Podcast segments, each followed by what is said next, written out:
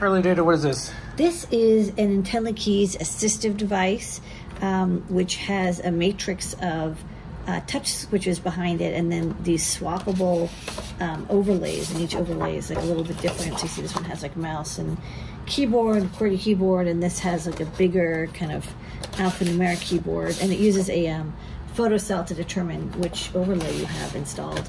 Um, and this is a really useful device, but unfortunately it's no longer supported.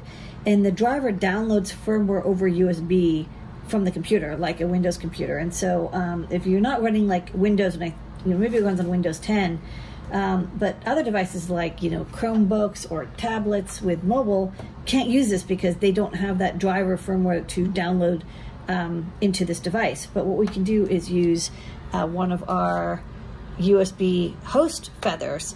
And what this does is HID translation. So um, this chip enumerates the IntelliKeys through the USB connection, downloads the firmware, and then asks it what overlay it's got, and Thach did an amazing job reverse engineering um, the original driver. And then to connect it to something like uh, an iPad, you would connect uh, using what's called like a camera kit. And here I've got like the Notes app up um, and then you just give it a second because it needs to download that firmware. It'll beep when it's ready. And then you can um, type on this and it shows up just like keyboard input. So, hello.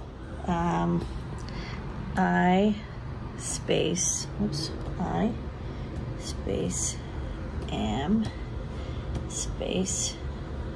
It's tough to type on a telly key.